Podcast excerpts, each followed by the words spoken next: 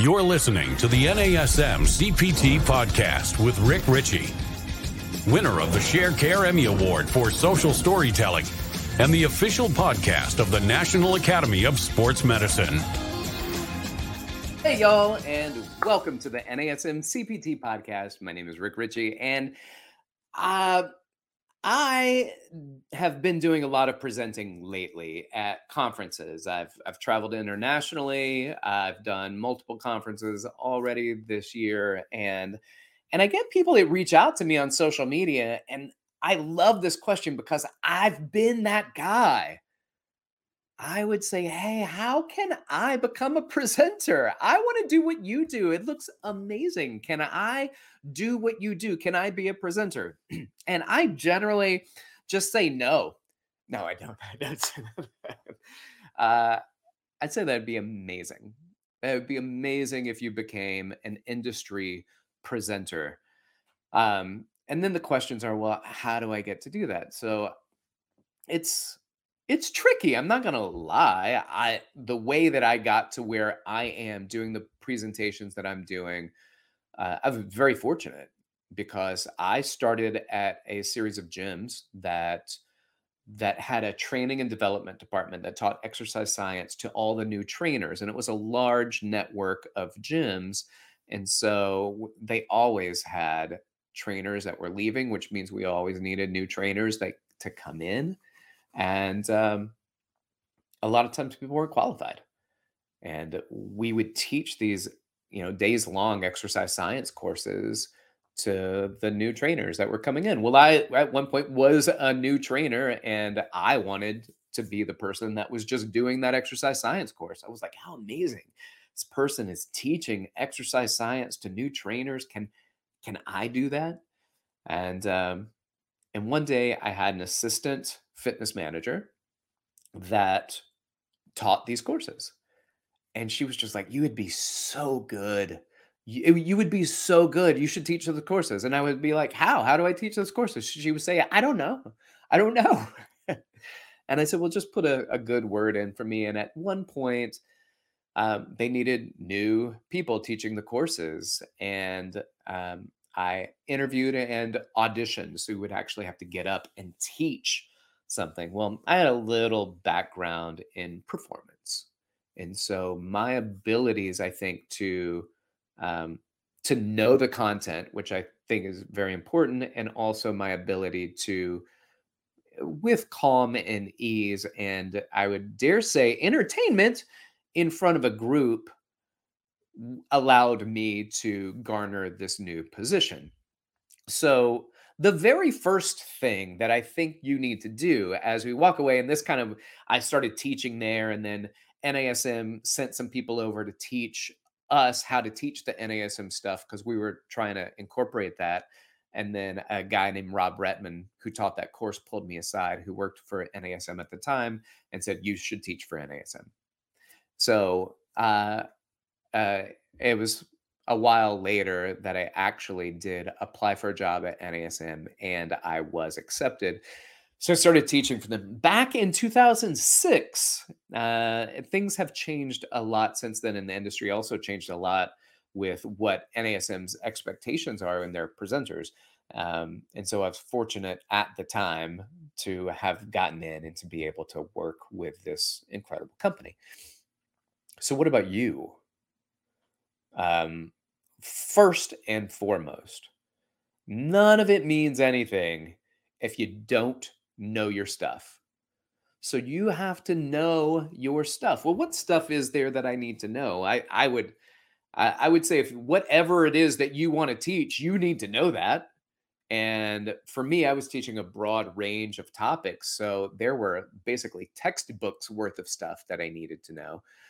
Um, and and so for you, what what stuff do you know and what do you need to know? Because you have to be able to to teach which means you may not need to know an array of stuff because you're not teaching an entire exercise science curriculum. What you may be doing is maybe you want to teach kettlebells. Maybe you want to teach beginners how to do kettlebells. Well first of all you need to know your stuff But then let's fast forward to number two because it's going to take a while to really learn it and own it and do it. But then you need to teach it. And I'm not talking about teach it like a presenter at a conference. Like you'd be you got to be able to teach your clients. You got to practice this, not just with self, do I know it? Can I now do it? And can I teach others to do it as well? So I want to be able to teach my clients and realize that some of these cueings can be very, very challenging. And whenever those cues are challenging, it is never your client's fault. You got to always look at it and say, what can I do differently as their trainer, as a teacher, as an educator that allows me to use my language, to use my positioning, my body, my physical self to show them, to use my words to tell them, and then to guide them in the process of their performance of whatever it is. Good. And then you say, okay, now I know my stuff. I've learned my stuff. I've practiced teaching others this stuff. And this and and even if it's not kettlebells, let's use another example before we move on. Let's say that it's more technical. So maybe you are really big into muscle physiology and you want to talk about, oh, this is how the uh, electrical impulses are created with things like um, calcium and potassium channel or sodium and calcium channels and how that works. And that creates an action potential that leads to the creation of movement or muscle contraction and then you want to go into saying actually muscles contract from sarcomere to sarcomere uh, z-line to z-line within a sarcomere which is the cell uh, and you want to go in deep and now you've got the sliding filament theory and you want to talk about actin and myosin and titin and then you say, and now there's another theory called the winding filament theory. You know, I've never talked about the winding filament theory. Hmm. Perhaps I will do a show at some point on the winding filament theory, which is uh, theoretically another way of muscle contraction. Moving back to where we were just talking about. So now I've got this, and now you're doing all of this stuff, which is not so much like, hey, let me show you how to swing a kettlebell but you got to teach others how to do it. So now I would say work with your fitness manager and your general manager and say, all right, well, I've I've been working on exercise physiology and some ways that the inner workings of movement science. I want to teach that to the group. Can we set up a time during our whatever? It's a, you have a monthly meeting maybe of of all the trainers and you go over kind of business goals and then you do um, maybe a trainer profile and that trainer gets up and teaches and wants to teach you something that's what you want to do this is your time to shine right so teach the stuff that you know so know your stuff and then teach the stuff that you know and then of course here's the takeaway practice presenting you got to practice presenting it. You have to practice it in front of people because a lot of times you talk about things in your head and it sounds really good. And then you get up in front of people and it doesn't sound like that. It doesn't come out the way it is in your head. It comes out. You said, in my head, this winding filament theory and actin and myosin. And when you say the words, it's like, there's nothing, nothing. And you don't want to do that on stage at conference. So, what have you worked up to? Who have you spoke in front of? Have you spoken in front of your peers just as fitness professionals? You can also practice presenting with, um, I like these, they're called lunch and learns that a lot of corporations have. So if you work in a place that has corporations and you want to, teach something about exercise or movement or enhancing quality of life through fitness, um, and then present that to uh, a corporation and say, I would like to come to the bank during their lunch hours. I would like to come to this this IT department during their lunch hours and and give this. I would like to come to your school during lunch and have spaghetti thrown at me, but I will I will do it in order to get the reps in and I also like spaghetti. Just try. You got to practice. What about civic events? Civic events, like it could be, I don't know, go, the Shriners. It could be a city council meeting where you present to the city council the importance of movement and exercise and fitness and how things work and how that affects us as a community. Creating a community and teaching within the community. It's some type of civic event. I think those are really valuable. And then certainly any kind of networking groups that you can get in front of because the networking groups all kind of give you a one minute pitch, 30 second pitch uh, right at the very beginning. You go around and who you are, where you're from, you know, this is this is what I do. This is the 30 second pitch, and you refine it, you refine it, you refine it, and then that 30 second pitch becomes your basically your your pitched presentation that you might want to give to those conferences one day. All right, what's next? Uh, I would say the next thing is if you want to present at a conference, you need to be going to conferences. You to say, I really want to present at conferences. And you say, What conferences have you even been to? Because they're going to ask what you presented at before, most likely. Uh, and everybody starts somewhere, right? So it's the trick is it's um it's a catch 22. You you can't speak at a conference unless you have history speaking at conferences. And there's so many jobs like that. You can't do this unless you have experience doing this. Well, where do you get that experience? And smaller steps.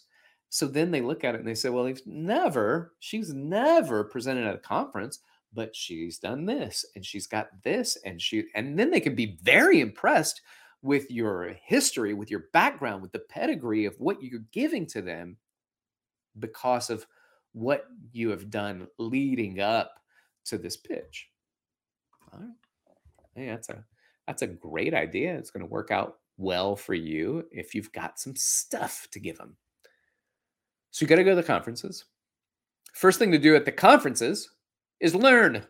There's nothing better than going and learning at conferences. You got to go to the conferences and hit all of these that you can. And then don't just take in the content, watch the presenters and then take notes on how they present. This is what I like about the presenter. These are some of the things that would not work for me as a presenter. These are some things they did that I would like to make work for me if possible and you go and you learn their content, that's great. But pay attention to how they work the room, how they speak, how they move, how they don't move, the dynamics in their language, audible pauses. What are their phrases that they say a lot? Taking that in and using their presentation skills to your advantage to refine. And then when you go to these conferences, the next thing I'd say is get the slides for the presentations, which they offer at every conference. Here are the slides of the presenter's slideshow that they're presenting from. And then use those slides to be like, this is how they do their slides this is what I liked about this presenter slides. This is what I didn't like about this presenter slide. And then you go through and you be like, okay, well, how am I going to create my slide presentation in the way that I like the most, which is within a realm of something that I can do? I would also say that uh, you're you're going to want to add visuals to it. So you may want to do a membership to Canva. There's free version of Canva uh, C A N V A. It's a it's like stocked photos, and then you can also do it. It's a hundred and something bucks a year, and then you can use their photos and you can apply those to presentations, and then you can put those in your slideshows, and that that's something that's, that has been wonderfully helpful for me when it comes to developing slideshows and giving a visual because honestly when you do your slides you don't write down everything you're going to say. Otherwise, just do a blog or write a book, for goodness sakes. But you want to put down kind of an overview, a topic of what you're going to talk about. And then you, within the dome, are going to have to be like, oh, that is leading me to all of this content that I can speak on. Why? Because you go back to the first step, which is because you know your stuff. So you don't get up there and be like, "I it's an hour presentation, but I went through all my slides in 15 minutes and now I don't know what to do." Why? Because it you go faster, especially if you're new to presenting. Things go by faster. You you move quickly. You are afraid that you've got too much content sometimes, and so you need to hurry up and get through it. And then all of a sudden, you didn't. You got through everything, but you didn't go in deep on anything. You didn't create a story around it. You didn't provide context. You just came out with stuff. And we need that to come alive. We need the education to come alive, to create a story, to create uh, a tapestry. There needs to be a canvas that you're painting on, not just putting words on. Create that story. And you need to network. Now you got their slides, you know how they do it, you have an idea of how you're going to present yours, you're going to practice that too. But also, when you go to this, you're going to network. You're going to network with presenters. You're going to say things that I did to present. Hey, how do I become a presenter? And they're going to be like, well, you need to know your stuff. You need to know people in the industry. You need to. know- So, what are we going to do in this networking event? Well, know your stuff has already come. You are continuing to learn. So, let's add that to it. And I'm networking right now at a, a presenter party. So, the parties where presenters are at, listen, sometimes the presenters want to go and hang out with their friends. And so, make sure that that you are as polite as possible because sometimes they just didn't come to this to necessarily um, speak to you and only you about you. So plant your seeds. Ask if you can reach out to them on uh, email or Instagram or however they best like to communicate. You'd like to follow up and ask a few questions. And if they give you the green light, then do that. If they don't, uh, do a lot of follow up because you have a lot of questions. Then don't be mad at them. They they have full time jobs. They are going to and they get hit a lot with people asking these questions. So usually, this is one of the things Tim Ferriss likes to point out is that um, you want to do something that makes them want to talk to you. There's a- y- y- the first thing you do is usually not ask things of people because you don't want to be the asshole. So you may want to actually ask what you can contribute to them and what they're doing, and then start building a relationship. And from that relationship, it then kind of blossoms into this very organic means of developing relationship, not just with the presenters, but with the hosts of the conference that you want to present at. Get to know the people behind the scenes. And that will be very helpful. All right. The last thing that I want to say, because we talked about we talked about knowing your stuff, we talked about teaching the stuff that you know, we talked about practicing presenting things at lunch and learns and civic events and networking events. We talked about if you want to present at conferences, you got to go to conferences, you got to go to learn, you got to get the slides and try to know what how they do it.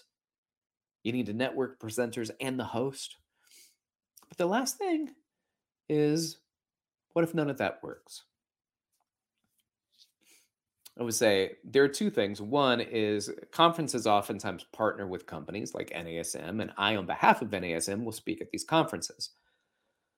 So it's not just whether or not you want to speak at a conference, it's whether or not you have put yourself in a position to work at a company that will sponsor you to speak on their behalf. Well, how do I do that? Well, it just depends. Like there are a lot of companies out there, like gym manufacturing companies, education companies, all of these things are there. So if you want to practice and you want to get really good at presenting a certain person or a certain education content, and you start working for them. I don't know, Stick Mobility, TRX, Trigger Point, all of these brands that exist out there that have people that present education. So it's not the conference hiring an individual, it is the conference bringing in a company, and the company then puts the individual in front of there. So you could speak on behalf of Technogym or whomever. But you have to create those relationships with those companies. And if not, then what? I think that you also have to be okay with I made a good run and I tried to be a presenter and it didn't work. And I've tried and I've done it year after year, and maybe it's just not happening for you for whatever reason. That's okay. It's okay because not everyone is a presenter. And I've said this before, and I find it so valuable that if you are that good, that you believe in yourself, that you could be up there presenting with the best of the people out there doing it. But for whatever reason, you don't work with the right company you don't have the right in nobody knows you that's that's doing the selection. They really liked you kind of a finalist but there was already two others that were presenting on the same topic and they've been to this conference multiple times so we can't tell them no. I think you might have a stronger impact as a mentor so maybe not as much of an impact as you would see for so many people. I want to i want to address 30 people at a time 300 people at a time depending on the conference and the topic and the the pulling power. Maybe just go one on one and now you really focus one on one with people who want to know what you know. Maybe your presentership turns into a mentorship and then it's not just here's an hour's worth of stuff it's I've got a lot of content to talk about, and I need to be talking about that for hours and hours, maybe not in a row, certainly, but with an individual that I'm mentoring. So it's not just here's a broad, here's a uh, broad topic that I'm trying to narrow down. I can go really narrow and speak for an hour or two, or I can go really broad and speak for an hour or two. But if I'm doing a mentorship and you're coming in for, let's say, an eight week mentorship where we talk 30 minutes to an hour, um, that's a lot deeper. That's that's four to eight hours of work that you're doing so you become smarter you become more eh, more knowledge more in-depth knowledge in what it is that you're talking about and you're working one on one with somebody so that they have a strong takeaway and that they are a better trainer at the end of the day because they're working with you. So, how can I come, become a presenter? Know your stuff, teach your stuff, practice presenting, go to the conferences. And if not, just work more on not focusing on presenting, but a mentorship. And if you go back several months, you'll find the NASM CPT podcast that I've talked about mentorship, where I basically started with you may not be a presenter, but this is where you should go as you advance your career as a personal trainer, is become a mentor to others. And that's what I would like to say. Uh, also, you may not be doing presentations out in front of your peers in the fitness world but doing those out in the community, kind of creating yourself as the go to individual within the fitness world in the community that you serve is incredibly valuable. So keep working at that. So don't give up. It's just the vision, vision's still there. It just it looks a little different. Education and all the stuff you practice for, it's still there and you're still doing it, it just looks a little different. And it may be far more fulfilling as you work closer with the community that you're a part of uh, in your neighborhood, or you work with the American Diabetes Association because you're the go to person when it comes to type 2 diabetes and fitness, or you're the go to person with Alzheimer's. Is that a community? Is it medical that you're working with? Is it um, I'm just like, I'm the guy that works with runners. And if you really want to be good at running, you come to me. And I'm just that guy within the community that people are going to come see. What's your role? What's your part? It doesn't work out for everybody the way we always see it, but you create your niche. And I hope that you do. Thank you so much for listening. Like, subscribe, share with your fitness friends and family. Leave a comment. I'd appreciate that. And then if you want to reach out to me, you've got an idea for a topic for a podcast, or you just want to say hey, then reach out to me on Instagram at dr.rickrichey, or you can email me rick.richey at nasm.org. Thanks for listening. Y'all keep inspiring people to fitness. This has been the NASM CPT podcast.